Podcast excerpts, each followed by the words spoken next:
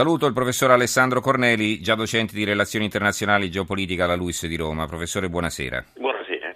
Abbiamo chiamato per parlare di ministro degli esteri e naturalmente non è che facciamo il toto ministri qui, però insomma vorremmo cercare di capire anche che, qual è l'importanza per l'Italia, visto che siamo ormai in una cornice europea e, e che insomma anche nel, nel, G8 contiamo quello che contiamo, insomma l'importanza di avere un ministro degli esteri forte e, e considerando anche il fatto che poi abbiamo la Mogherini in Europa che è la eh, ministra degli esteri diciamo, dell'Unione Europea in questa fase.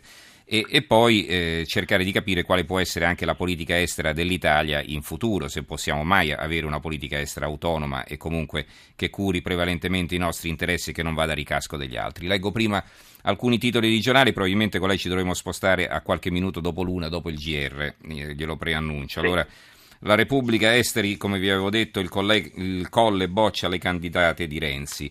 Il messaggero, il dopo Mogherini e stallo sul nuovo ministro degli esteri, il Colle serve esperienza, ipotesi da su, Marta da su o Marina Sereni, questi sono i nomi che si fanno, oppure si pensa anche a un interim da parte di Renzi.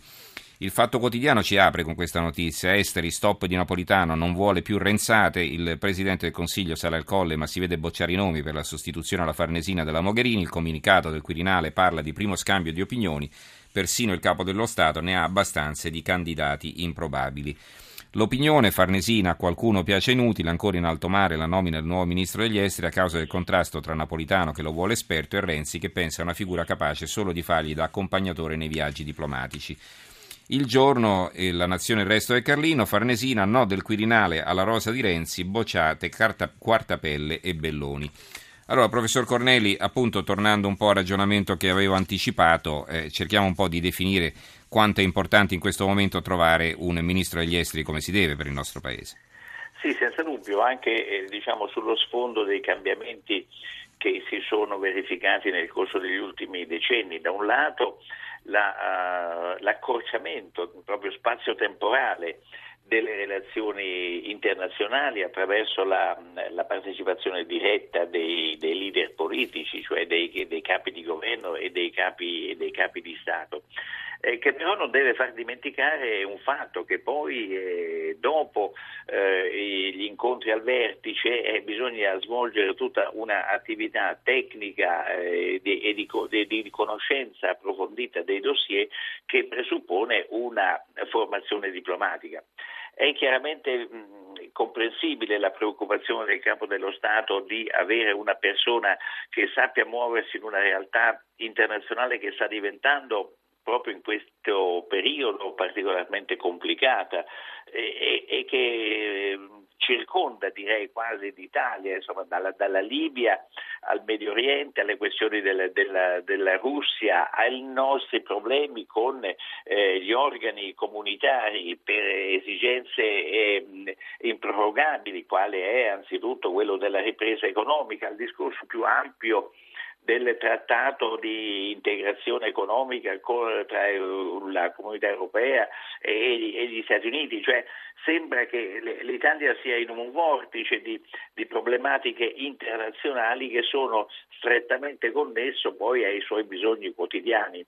Quindi l'esigenza di una personalità con conoscenza approfondita dei, degli argomenti è indispensabile. D'altra parte poi Napolitano ha bisogno di avere qualche interlocutore nella compagine governativa di Renzi, al di là di, di, di, del ministro dell'economia Padoan che comunque è un tecnico mentre viceversa Renzi sta dimostrando eh, una linea piuttosto precisa, vuole che i suoi ministri eh, ripetano praticamente quelle che sono le sue i suoi lanci, diciamo, le sue anticipazioni, le sue, mm-hmm. eh, le sue, le sue ambizioni e questo non va bene insomma, a, al Presidente della Repubblica. Allora, Elisabetta da Venezia ci scrive, concordo con Napolitano nell'esigenza di scegliere un nuovo ministro autorevole e con grande esperienza. Eh, le faccio una domanda adesso e poi gliela ripeterò subito dopo il giornale radio perché dobbiamo dare la linea ad Alberico Giostra. Eh, le volevo chiedere a questo punto diciamo, anche la eh, figura della Mogherini che era stata prescelta da Renzi non sembrava particolarmente autorevole, poi abbiamo visto addirittura è riuscita a imporla in Europa, eh, non so anche sì, questo quanto possa essere... È la principale nella, nelle mani di, di, Renzi, soltanto che eh, eh, quale altra Mogherini tira fuori da, dalle tasche, questo è un po' il punto. Eh, ricordo nuovamente i recapiti, il numero verde 800 05 0578 e il eh, numero per gli sms il 335 699 29 49. Andrea da Firenze suggerisce il nome di Lapo Pistelli, nuovo ministro degli esteri, conosce ed è ben conosciuto nel mondo. C'è poi una critica eh, che mi viene rivolta da un ascoltatore che non si firma, però la leggiamo lo stesso. Mensurati si rende conto di quanto viene sparato fuori il rumore degli evidenziatori passati sulla carta.